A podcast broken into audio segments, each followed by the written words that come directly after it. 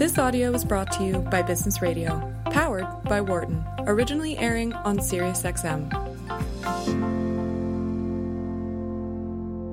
From the campus of the University of Pennsylvania Wharton School, this is Leadership in Action on Business Radio, powered by the Wharton School. Here is Professor Mike Useem, Jeffrey Klein, and Anne Greenhalgh. All right, welcome to Leadership in Action. This is Sirius XM Business Radio powered by the Wharton School. I'm Jeff Klein. I'm the executive director of the Anne and John McNulty Leadership Program at Wharton.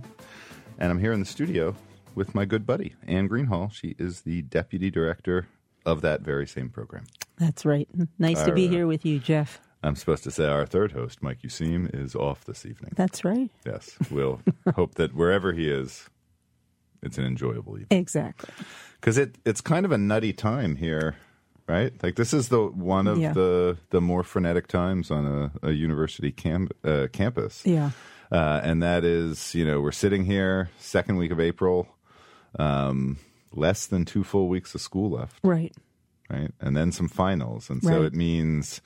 Uh, a, colleague of ours uh, who's been on the show before, uh, Jules Roy, who runs our, our outdoor leadership expeditions, we were walking back on Tuesday evening around nine o'clock from uh, the athletic complex where we were doing some work with rising junior student athletes, and we were walking back across campus, and so Jules was greeting, you know, a, a student or two along the way as he saw them, uh, and he just turned and said to me. None of them are blinking right now, Jeff. and it just had that sort of there's that sort of intensity as you try and wrap things up, but then there's also you know it, it's um, that kind of closing energy paired with or juxtaposed with the rebirthing energy, which is springtime Yes. right? And Yes. so we have warmer weather, and the flowers, are, you know, the Yeah, trees are budding, the exactly. flowers are Right. out, and And this weekend is Spring Fling, wow. the annual Bacchanalia. Well, I, I think it's it's going to rain appropriately. So It always does. yeah, yeah. Well, It always does. so how's how's your April? Just the way you described it. The Okay. semester comes to a crescendo, but Yeah. but it's also very Aristotelian. There's a beginning, middle, and end, which is a wonderful thing. That is. And plus, you know, if you just don't get it quite right, you get a chance to try it again. How wonderful is that? It, it's like leadership. That's true. Endless opportunities to fail Yeah, and, just and to rise again, again. Try again. Try Yes. again. um, and you know that That's a small joke is a Yes. decent segue, yes, right? Uh, Yes. Small jokes, decent segues. Um, tonight's show is going to be uh, just fascinating. I think uh, I'm really excited. If if you've landed on channel 132. Uh, and we'll welcome our longtime listeners back here. Uh, I, I think you're in for a, a real treat tonight. Um, we're going to speak tonight uh, to the authors of a new book, and it debunks some of the common the, the you know the the common tropes or the the common themes that we hear about work and leadership, right? Some things we may talk about tonight. We'll see. about, yeah. and, and we'll see which way the conversation goes. Um, you know, we may talk about feedback. Right, And that'd be Many would say it's essential. Um, Marcus and uh, Ashley, I think, might take uh, might take issue with that that if you find your passion, you'll never feel like you're working. You'll just be channeling joy all the time. um, that your team's goals must be aligned for you to be successful. And my favorite, the last chapter, that leadership is actually a thing. that could be a myth. We could get after that tonight. Um, yeah, our our our guests would call these lies, and they would say there's a better way. So, let me welcome. I think we just go right into it. I agree. Right? I agree. All right. So, what I'd like to do, I'd like to welcome Marcus Buckingham and Ashley Goodall to the program. They're the co authors of Nine Lies About Work, a free thinking leader's guide to the real world. So, Marcus, uh, how are you tonight? I'm fantastic, actually. How are you? You know, I've uh, as we were walking Yeah. over here, Anne said to me, "It's been quite a day, huh, Jeff?" But you know, many days here are like that. And I've had the chance to engage with boards. I've had the chance to see a donor uh, and an alumni reflect upon uh, some outdoor experiences she had and how that gave her the courage to start her own business. And Marcus, I, I was with two friends of yours, uh, Cade Massey and Adam Grant, earlier today, and we were looking at a, a new platform design for our, our upcoming launch of People Lab. So it's been one of those invigorating days here at Penn. No, well, that's that's great. I was just with um, Adam and the and the folks at the Analytics conference. Uh, I guess it was last week. Yep. Um, super impressive. A lot of very, very important to get the data right in the world.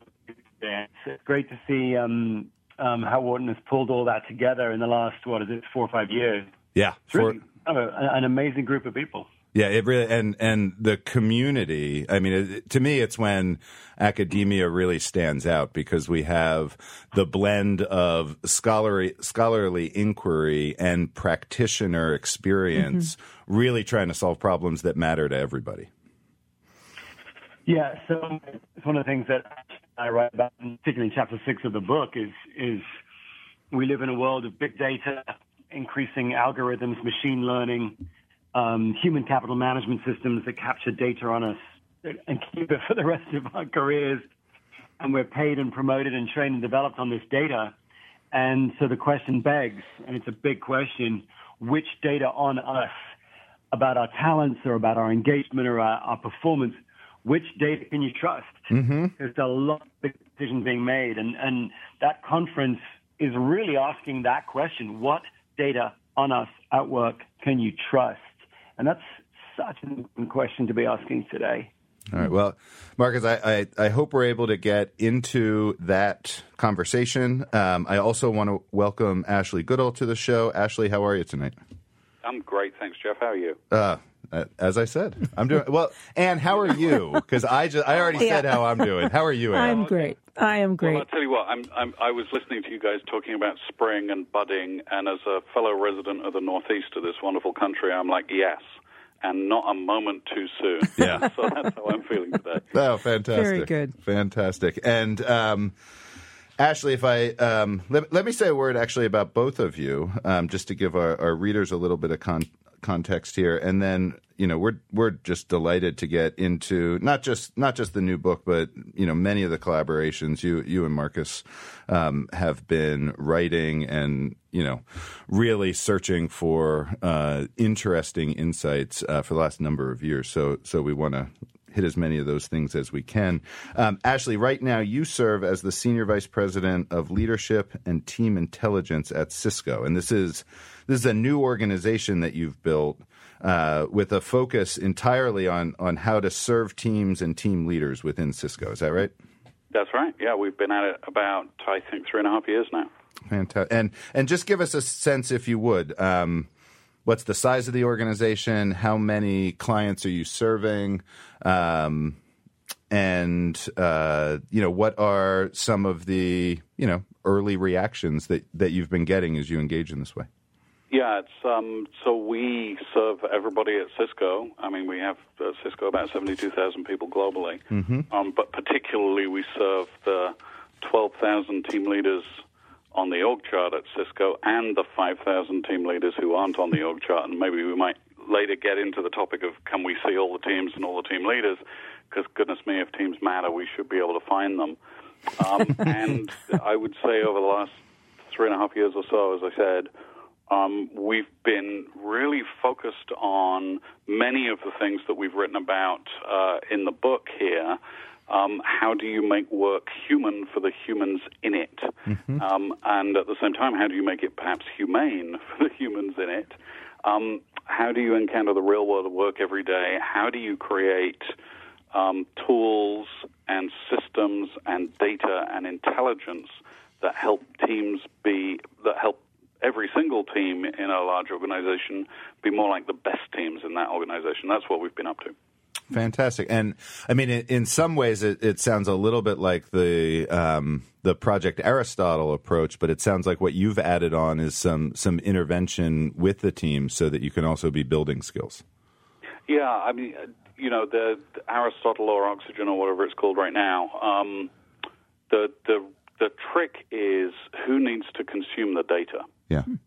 Um, and it's it's great as a first step to be able to say, okay, we understand something about what the best teams are like. But as soon as you stand in front of a room full of team leaders and say that, they only have one thought, which is how does my team measure up against this and what can I do about this, not in a generic sense, but for my team right now, for this group of people I'm charged with helping do their best work every day.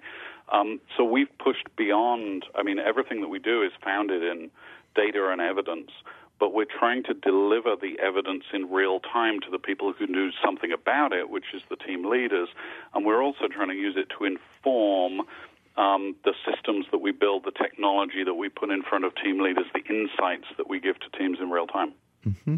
And Ashley, if you would, uh, and then we'll bring Anne and Marcus back into this conversation. say a word about um, a, a, word or two about your partnership with Marcus Buckingham, and and really how that began and has evolved over time. Yeah, um, and you can ask Marcus the same question mm-hmm. and see whether his answer matches mine. That would be kind of entertaining. All right, don't don't listen to this part, Marcus. yeah, so Marcus, cover your ears. Um, so we met, gosh, a number of years ago, seven or eight years ago, um, and found that we were kindred spirits in terms of wanting to push harder into the real world of work, understand it, understand the, what the what you can measure, what you can't measure, understand the experience of real people at, at work every day, and figure out how to share those insights with the world um, as clearly as we could. So I think we found um, very early in our relationship a sort of common set of interests and set of drives and, as we would say, set of strengths, things mm-hmm. that strengthen us. Um, and then um, what's been enormous fun for me, at least, and I hope Marcus's ears are still covered at this point, but um, we, we are complementary in how we approach this work. Marcus, of course, is first and foremost a researcher, first and foremost a guy who's really good at understanding how you can measure what you can't count. Um, I am first and foremost a creature of large companies. I love to wander around the hallways of big companies going, how do you manage to make a positive difference in such complex spaces with so many people in them, mm. spread over countries and time zones and different business units? That's that's the thing that has always um, fascinated me and energized me. And when you put together um, the the Marcus's angle of research and validity and what is knowable about the world and what can we fairly conclude from that, um, my angle of how does this all show up in the real world of big organizations, we've always found that that's been a really energizing combination for the both of us. Uh, that's great, and I do appreciate your your description of these large organizations. Um, I've also spent my career first at first at AT and T in the um, in, in, the big AT and T kind of era, and then this last fifteen years at the University of Pennsylvania. And I I can vouch for the fact that there are metaphorical and actual labyrinths in these organizations. right? There we go. Oh, it's so nice to talk to you, uh, Marcus, and also Ashley. Thank you so much for joining us. Ashley, if I could pick up on what you've said and open the question maybe to Marcus. Uh, I really appreciate your description of your of your collaboration with Marcus. And in my head, I'm thinking of the researcher coupled with a practitioner, maybe an and I might not be right about this, but I'm imagining maybe an idea generator and then another with feet really on the ground. So um, I'm wondering if in writing the book, if you had any moments of realization, did the did the book hold up a mirror to you in any way? To me and Ashley? Yes. I think I think the answer yes, the answer felt very much that way. I mean, uh, certainly the only thing I would take issue is I think Ashley's um, just as much of a thinker as I am, frankly, his um, his grinding on that is in the real world, and things mm-hmm. have got to actually work in big organizations. Um, my grinding on that, so you start with the idea, but of course that's your thesis, and then you grind on that. In my world, historically, I've grounded on it in terms of validity studies and, and understanding mm. whether or not you can measure something at time one, and whether that then affects something that you move at time two. Um, but certainly with us, um, that innate, sort of that immediate combination of um, reliable measurement, which I suppose is my background, and in the real world, how does it actually work to change things Right. for the better, which is which is what Ashley's paid to do. Um, we're we know we're at a very important point where a lot of the stuff that we do with people is going to be turned into math, into algorithms, into machine learning, and we better make sure that a lot of the ideas that get built into our math are right minded and are backed up by by truth and data and practice. And so for me anyway, seeing a, a like thinker combined with a different angle of attack uh, in the real world was a really lovely um, and, I, and I think important um, collaboration. Um, we didn't really want to write a book to write a book. We wanted to write a book to change the way that things are done and built, including HCM software tools and so forth. And so the the, the collaboration was a was a lovely one. And frankly, then in the writing, I, I think Ash, you'd say the same thing. Um, you know, to write a book with someone, I know this is going to sound silly, but in order to write a book with someone, they've got to be able to write. And um, my friend Ashley Goodall is a bloody good writer, and you have to you got to put that on the page. And luckily, we found quite quickly that that we had a rhythm of the way in which we wrote, which was very very strengths based. I knew what I leaned into, and he knew what he leaned into. And though he lives in New Jersey and I lived in L.A., the actual writing of it, and I don't know whether your listeners are interested in Yeah. the actual writing of it was, you know, you you live in the world of academia, you know how challenging it is to combine ideas into a coherent thing and actually emerge joyful. Right. Um, and I think for us, certainly for me, it was one of the best experiences of my professional life, and and uh, and absolutely a huge part of that was the the wonderful combination effect you get when you realize that you've done something together that you couldn't do alone. Oh, that's really that's great, Marcus, and I very much appreciate your comment about uh, the way both of you are grounded, and one in data and the other in the real in the real world. So, Ashley, if I turn to you for a moment, was there something in the writing that held a mirror up to your experience? Maybe something that you had always assumed, and then thought, you know what, maybe it's not exactly as I thought. Uh, what I found, um, and by the way, Marcus, it's a joy to listen to your description of our collaboration. And um, you know, Jeff and Anne cover your ears. Marcus, that was that's perfect. Thank you for saying those things, and I felt very much the same. It was a work of joy. Um, w- what I found going through it was that the writing forced, certainly forced me to think really hard about the on the ground experience of work every day. and the the moments of clarity for me came when I put myself in the shoes of somebody starting out in a company or somebody leading a team for for, for the first time, both of which are obviously things I've done in my career. Um, and that that was a really powerful doorway into understanding where the tools and systems and received wisdom and ultimately, as we called them, lies in our organizations let us all down. Um, so, you know, again, Marcus was talking about, you know, when confronted with a blank page, what do you put on the blank page? My experience in writing this was that to ask myself, what does this feel like on the ground, was always a good way to start generating insights to put on the page. Hmm, great. And any particular? Oh, I'm sorry, Jeff. You want to do a reset? You should uh, do that. I just figured I'd remind everybody that this is Leadership in Action, Business Radio, Sirius XM, Channel 132. I'm your host, Jeff Klein, and I'm here with Anne Greenhalgh. Our guests tonight are Marcus Buckingham and Ashley Goodall, co authors of Nine Lies About Work. A free thinking leader's guide to the real world. If at any point during our conversation you have a question about something we're discussing, please give us a call at 1 844 Wharton. That's 1 942 7866. Oh, thanks, Jeff. So, uh, Ashley, if I could just maybe nudge you a little bit. One of the chapters, in fact, the last is that leadership is a thing. And leadership is all over your job description. You're Senior Vice President of Leadership and Team Intelligence at Cisco. Uh, previously, you were Director and Chief Learning Officer, uh, Leader Development at Deloitte. So, when you write a chapter that says leadership is a thing, how does that how does that strike you?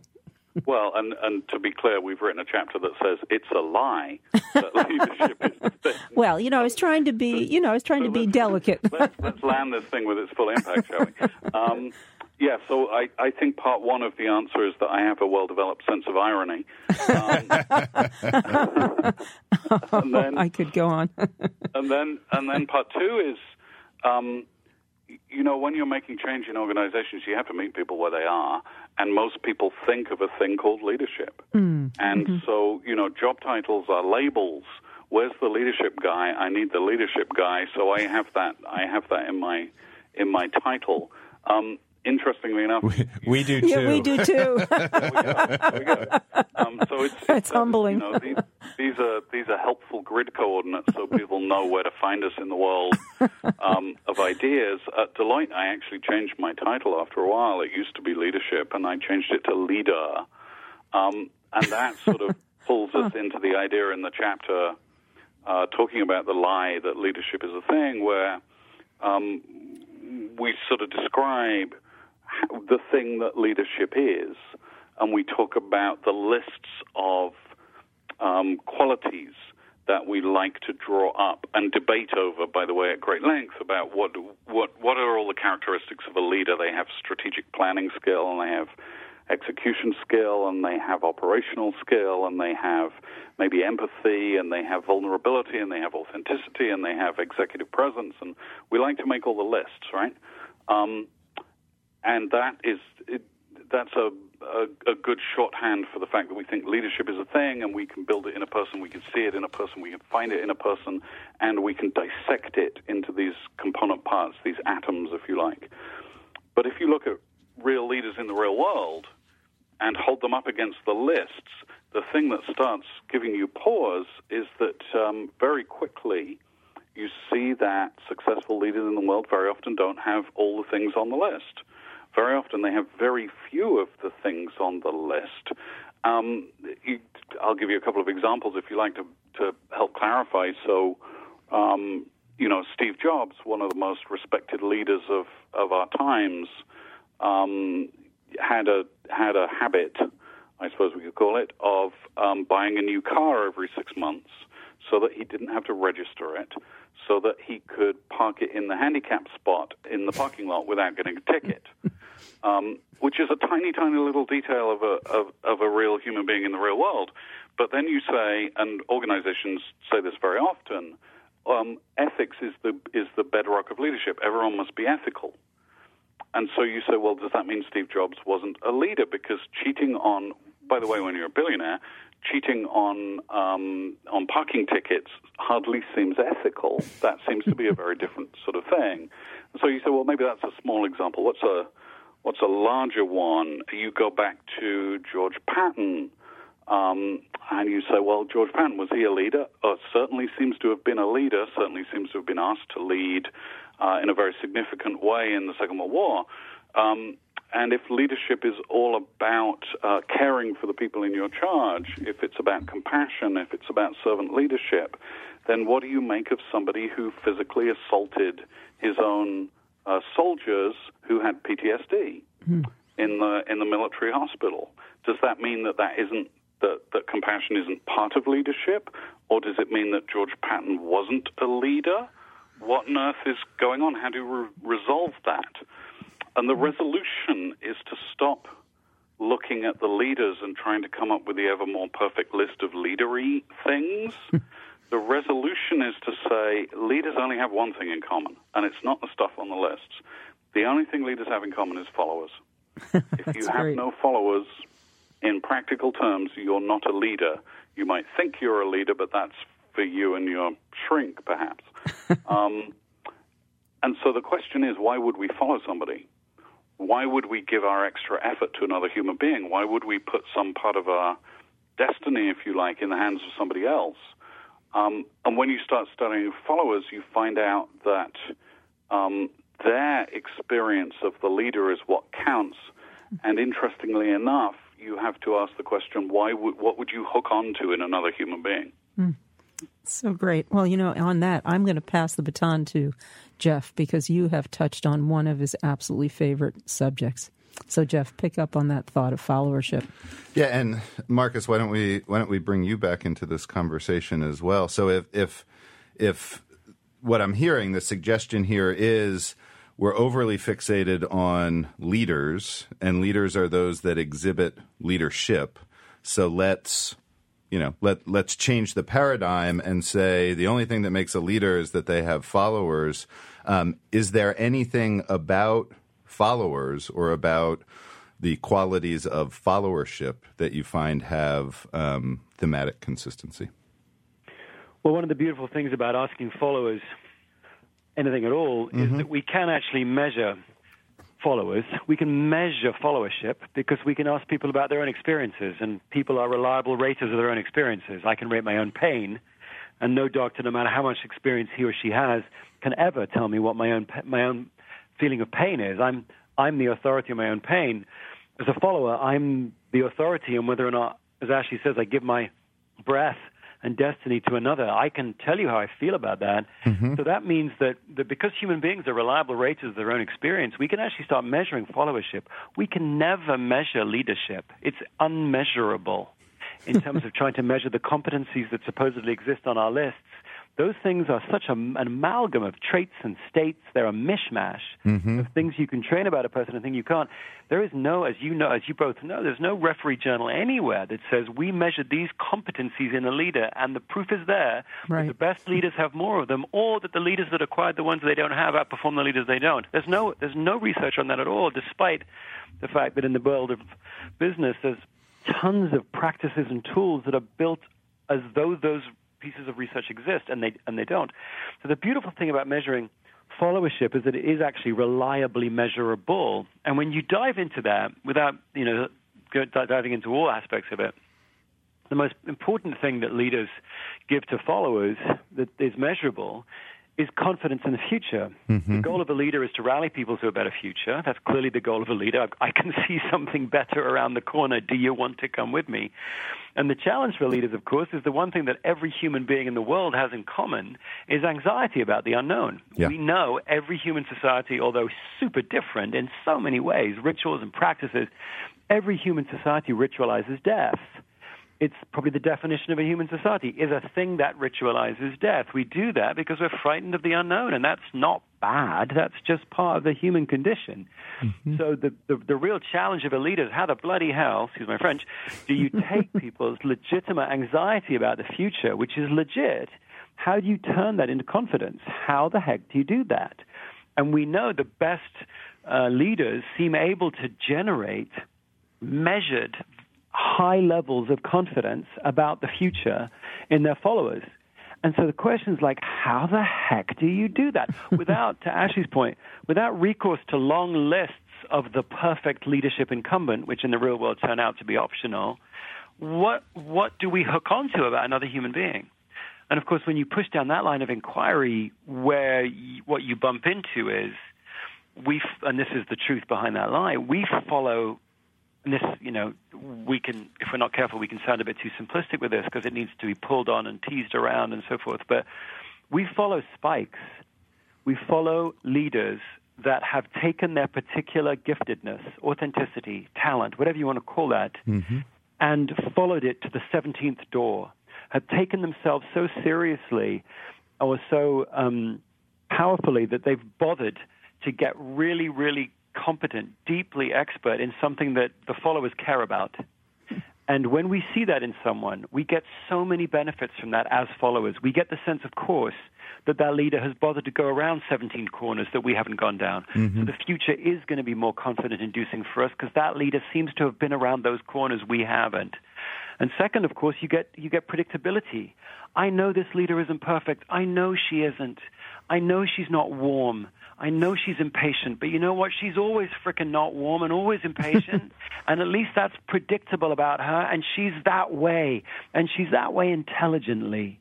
And when you really push, you discover leaders have, and so many different kinds of spikes, of course, but they have spikes. Mm-hmm. And what those spikes give us as followers is they turn legitimate anxiety into confidence.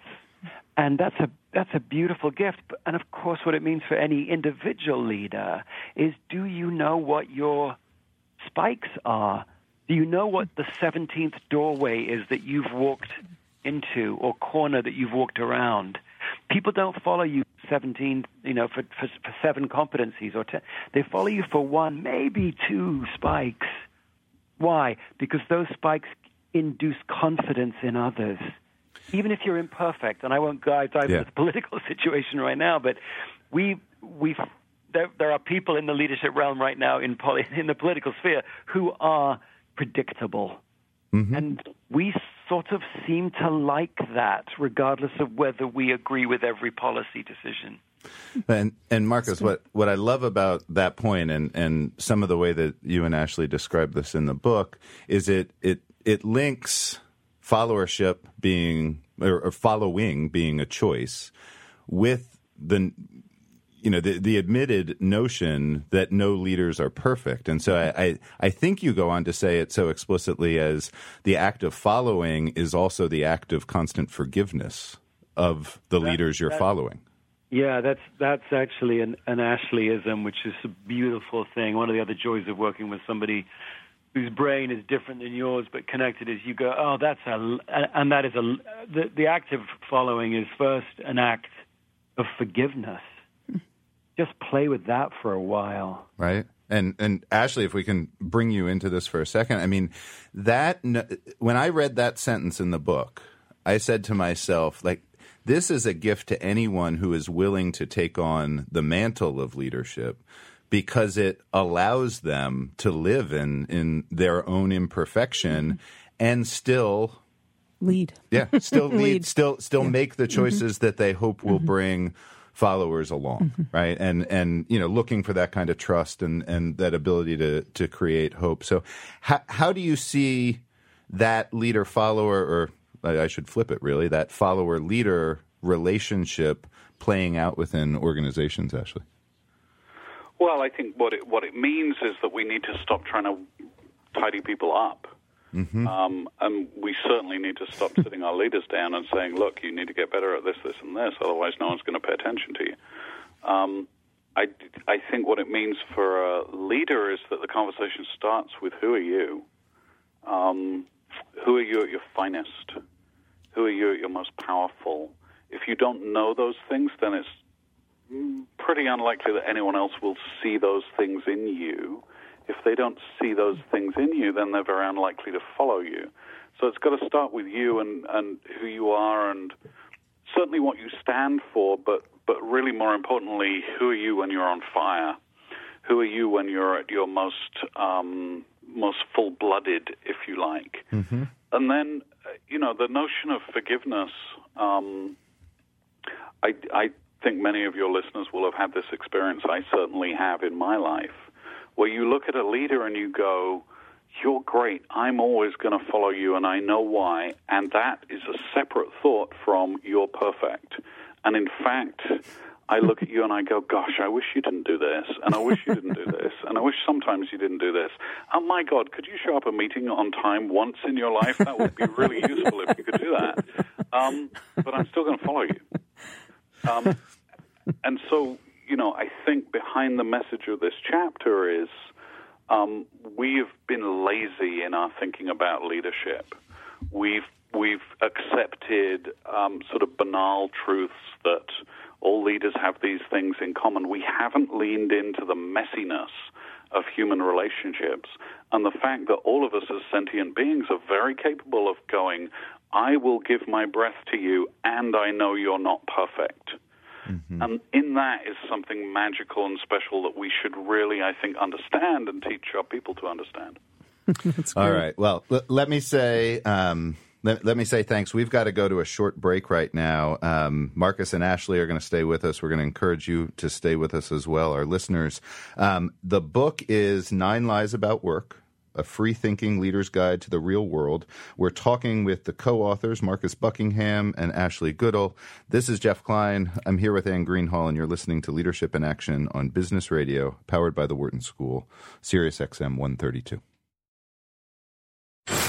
You're listening to Leadership in Action on Business Radio, powered by the Wharton School. Here again is Professor Mike Useem, Jeffrey Klein, and Anne Greenhalgh.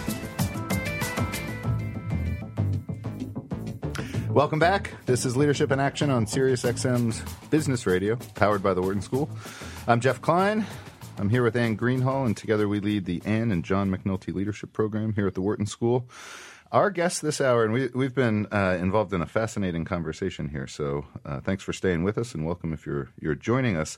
Um, our guests this hour are Ashley Goodall, who is the senior vice president of leadership and team intelligence at Cisco, and Marcus Buckingham, who is the head of people and performance research at ADP Research Institute. Uh, Marcus is a best selling New York Times author, and they are the co authors of the brand new book. Nine Lies About Work, a free thinking leader's guide to the real world. Uh, and, and in this book, they really go pretty hard at nine commonly held beliefs uh, about leadership, about teams, about management, uh, and and really try to reorient. I think our, our understanding of each. So we've been in a conversation here um, about. I mean, name of the show is leadership in action. So we had to go first to lie number nine, which is that leadership is actually a thing. right. Um, and Anne, why Yes. don't you maybe lead us into another one of Yeah, these well, topics? based on our conversation, maybe we should retitle the show "Followership in Action." you, you know I'm game. For I that. know that. oh, Ashley and Marcus and Ashley, I really I'm um, moved by the expression of uh, followership being an act of forgiveness. That that that that people follow others and forgive them along the way. And I have to smile because uh, you've taken away a good part of my job description, right, Jeff? My job is not to tidy up Jeff, but to as- actively forgive him just to constantly? actively forgive him. I think you were already doing that. Okay. So my follow up question then for both of uh, both of you, maybe I'll start with with you, Ashley, is uh, let's talk a little bit about feedback. So if we're not here to tidy people up, you know, how about that give and take in our conversations? Yeah, so so let's start with we're not here to tidy people up. I mean, the the question the question behind feedback is not so much how should we give feedback and how much and how frequently and using which app now or against which competency model or uh, we spend a lot of time talking about how should we give feedback, but that's not what we're ultimately solving for. We're trying to answer the question: How do you how do you help somebody grow and develop? Right? Yeah. um, how do you how do you help somebody express the best of themselves in the world most powerfully? And um, it's you don't start by trying to tidy them up. Uh, is the first thing. Um, when you look at when you look at what feedback uh, done well um, looks like, and this is, and you know, we we can talk through if you like the neuroscience and, and the evidence on this because this is not a philosophy, but a, a, a pretty clear finding from from studies of of how human brains actually grow.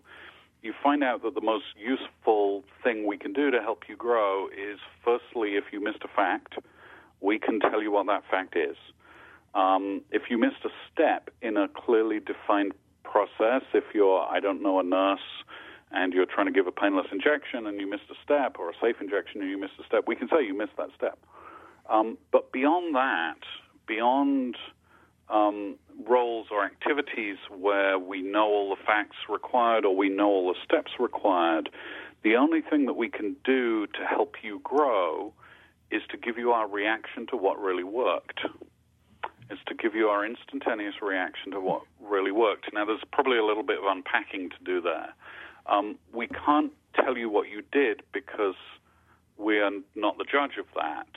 Um, if you look at um, humans being, for example, provably unreliable raters of other humans, there's no way that I can look at you, Anne, and go, um, I, I can look into your brain and go whether you did something well or not, whether that was a good job or not. Who, who am I to judge those things? And indeed, on the receiving end of that, you are asking yourself exactly the same question Who is Ashley to judge those things? So I can't tell you how you did, But I can tell you with absolute authenticity and honesty and humility, here's how that made me feel. Mm. I can give you my reaction. And I can give you my reaction to something that didn't work very well. I can say, look, uh, you know, you, you were talking then, and here's where you lost me, which is mm-hmm. my reaction. It's not saying you didn't explain well. It's just here where you lost. Here's where you mm-hmm. lost me. But the most important um, reaction when it comes to getting helping people grow is the reaction to what worked, and we get this all backwards at work.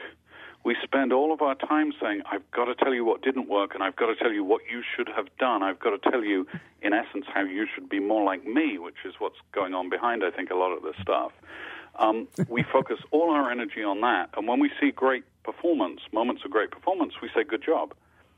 And for us, that's the end of the conversation. Good job is the end. Okay, you did it well. Good job. Thanks. Um, mm. If you study how to help people grow, good job is the beginning of the conversation. It should be followed by seven other questions. Good job. What were you thinking when you did that? How did you arrive at that conclusion? Were you thinking of this like this, or were you thinking of this like this?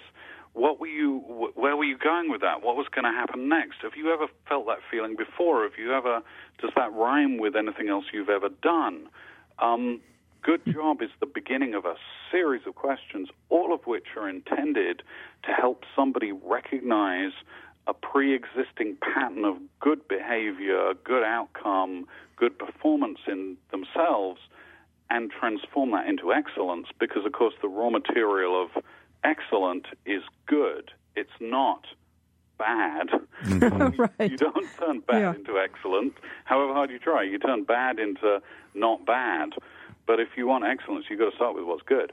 Yeah, maybe just one comment, Jeff, and then hand right to you. I, I, think your comment is just so timely and appropriate right now because students in the background are writing papers, mm-hmm. and they're good students. They're going to hand in their work, and they may get an A, but that's all they get is an A. and that can be so unsatisfying because why did I get an A? Yeah. And what can I, how can I replicate this again at some future date? Or is it just sheer luck? yeah. Well, so, just, to, just to hop in on that for a second, I mean, I don't know when, back when I was at school, the papers with A's on came with the fewest words after the exactly, A. Exactly, The with C's on came with a lot of exactly. after that. And so you're like, well, gosh, yeah. we've got it. We, we, haven't we got it backwards? Right. Right. And, Jeff. Yeah, what Marcus, maybe bring you back in here and, and what I really appreciate, you know, in, in, in the shift in um, what Ashley was just talking about is the the feedback or the, the, statement leads to a series of questions as opposed to a series of statements and um and, and you you hit on or Ashley hit on this a little bit in saying that feedback is often a manifestation of just me thinking you should be more like me. Uh, and I mean, I, have actually I've come to believe that most feedback is actually projection. And, and it can be projection of, of positives, it can be projections of my insecurities. But because my view of my way of viewing the world is through who I am and the way mm-hmm. I interact with it, the notion of feedback, especially unsolicited feedback, seems like it's really fraught from the beginning. And and I'd love to just you know connect you into this conversation, Marcus, and and see where your passions are around this topic. Yeah, we took on this topic because it's one of those things that is getting multiplied through the appification of the world.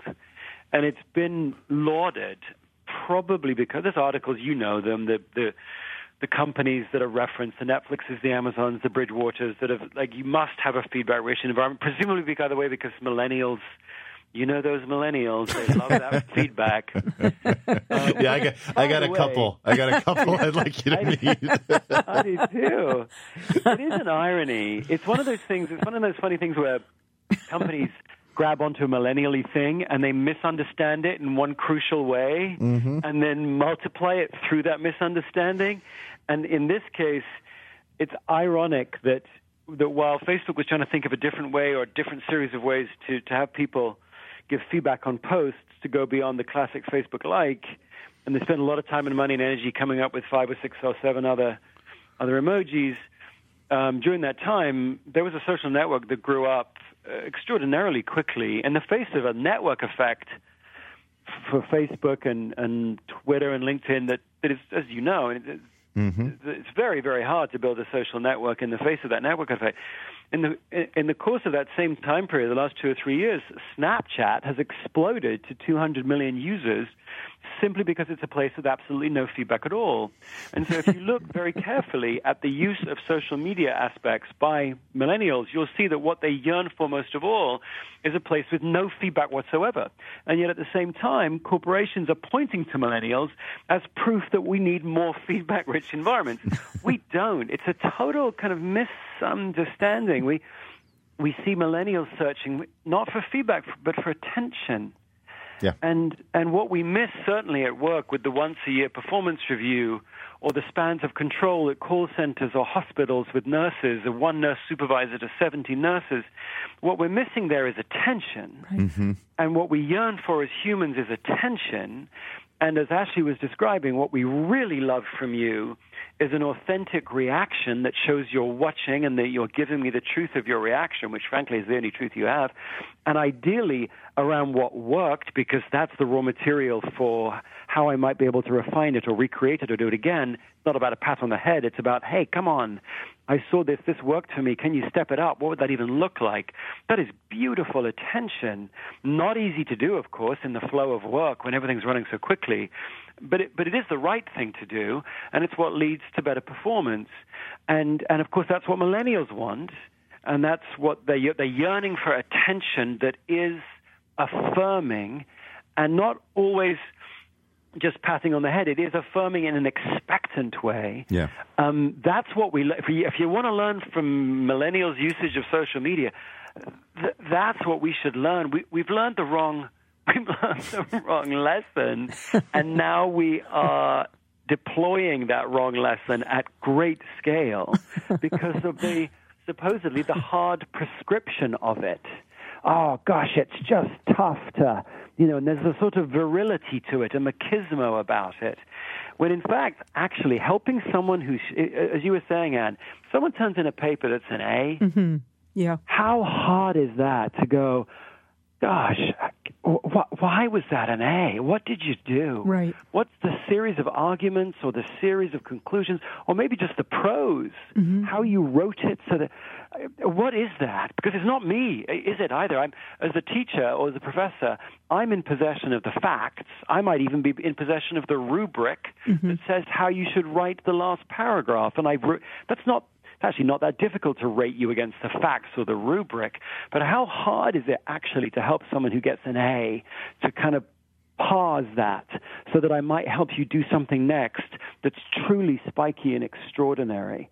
The idea that that's soft or that that's e- no, if you want a hard prescription, take somebody with a natural giftedness and help them turn that into contribution.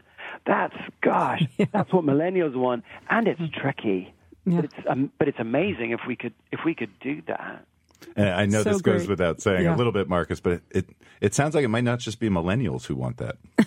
no, you're right. As I was saying that, I'm like, you know, that's of course what we all want. Right. We all right. want someone to to be an audience for us that sees us. And to your point, to your point, Jeff, so much feedback is just a prescription of.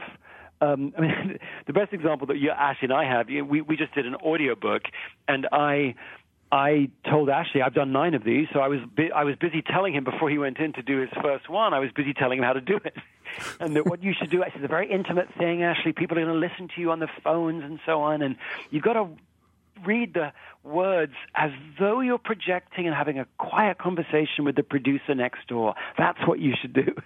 and uh, as he walked in, he crushed it. Did amazing. And he, I, he came out, and I was like, "Okay, so did you follow my advice?" And he was like, no, no, that didn't that didn't help at all. I'm I'm a pianist, and the way that got oh. me going actually was I started to think of reading it as sight reading. And the moment I thought of it as sight reading, it opened up a whole new vista of ways of thinking about this whole thing as as music and playing music. Mm. And of all the million of things I could have given him as advice, mine was super well intended, by the way. I love Ashley, so I'm like, I wanted to help. It wasn't like I was being a jerk, but it was such a projection of my own yeah. onto Ashley, he, of course, had his own entirely Ashley like way of making sense of this, which. Which you could have never described, or or probably never um, catalyzed, right? Oh no, I would never even thought of it. Yeah. I mean, maybe if I if I really push my, I don't think I would. I think, as we know, learning is insight. It's generated from within. Yeah. All we can do, to your point, that's the great word. We can catalyze the insight, but advice is. I mean, it's such a projection, isn't it? I have a, uh, a a mentor who said we we all want to be witnessed, right? And I'll, I'll go back to your no, your notion of attention. But one of the things we all want in the world is we want to be witnessed, and so as leaders, the best thing we can do is build our skills to notice others. Yeah, that's great. Well, we um, amazingly we are Oh, out Jeff. of time. We have to have Ashley and Marcus back. That would be great if uh, if you guys are willing. I feel like we could have conversations for another couple hours. Um, Well, we've I've enjoyed it certainly. Yeah, totally. Yeah, Oh, so let us say thank you. Um, Thank you for the time here tonight. Um, Marcus, if listeners want to find out more about your work, how can they do so? Well, obviously, um, if you want to engage with a book, that's on on Amazon, 800-CEO-READ, wherever books are sold. Um, if you really want to dive into the ideas, um, we, in partnership with HBR, we um, we built this. We called it the Free Thinking Leader Coalition. So if you type in Free Thinking Leader Coalition, it's each lie, each of the nine, a presentation of that lie by me and Ashley, and then a dive into the truth and appealing of that truth and the implications of that truth. So if any of you that are listening want to go beyond the book and into the the the ideas in more in more detail, obviously we'd love to have you um, read the book because I think there's a lot of good ideas in it. And freethinkingleadercoalition.org will take you to a, a whole bunch more content that we wanted to put out in the world. All right. Well, let me say thanks to both of you, and uh, we will hope to have you on again in the near future. Thank you both so much. Thank you. All right, Anne. Oh, well, boy. Um, we've only got a, a minute or two to do our wrap up here. So right. um, give Hmm. me something that, that stands out to you from our conversation. Well, Jeff, uh, this will resonate with you because earlier in the week, you and you and I and our colleagues made possible a oh a staff engagement development moment with a faculty member, uh, physician here at Penn, named Dr. Michael Baime. Do I have that right? Yep, Baime, yes. And he is one of the founders and leading experts on meditation. And he led us through some theory and practice and through a guided meditation. And his conclusion was really that we are all seeking to be more present mm-hmm. and to attend and to attend to each other. So, so much of what Marcus and Ashley have said tonight remind me of the power of simply attending. Yeah, and I, I'm just going to draw. I, I will underscore that, and then I'll, I'll take us back to our conversation about. It's really not about leadership. It's more about followership, and then you know the the truly eloquent insight that I think um, will forever be connected to that notion for me now, which is that followership is an act of constant forgiveness. Yeah. um, that that adds a whole new dimension to I think that that conversation. uh, so for our listeners, I want to thank you for joining us tonight, and I want to thank you for joining us oh, as well. It was a pleasure. All right. If you have a question about something you heard on today's show, you can email us at businessradio at SiriusXM.com. Be sure to follow our show on Twitter at BizRadio132. And I'd like to give a special thanks to our guests, Marcus Buckingham and Ashley Goodall. They are the co authors of the brand new book, Nine Lies About Work A Free Thinking Leader's Guide to the Real World. I'd also like to thank my producer, our producer, Patty Hall, her stand in for the evening, Matt Detz, and our sound engineer, Jeff Simmons. I'm Jeff Klein. You've been listening to Leadership in Action on Business Radio, powered by the Wharton School, Sirius XM 132. For more guest interviews, check out our Wharton Business Radio Highlights podcast on iTunes and Google Play.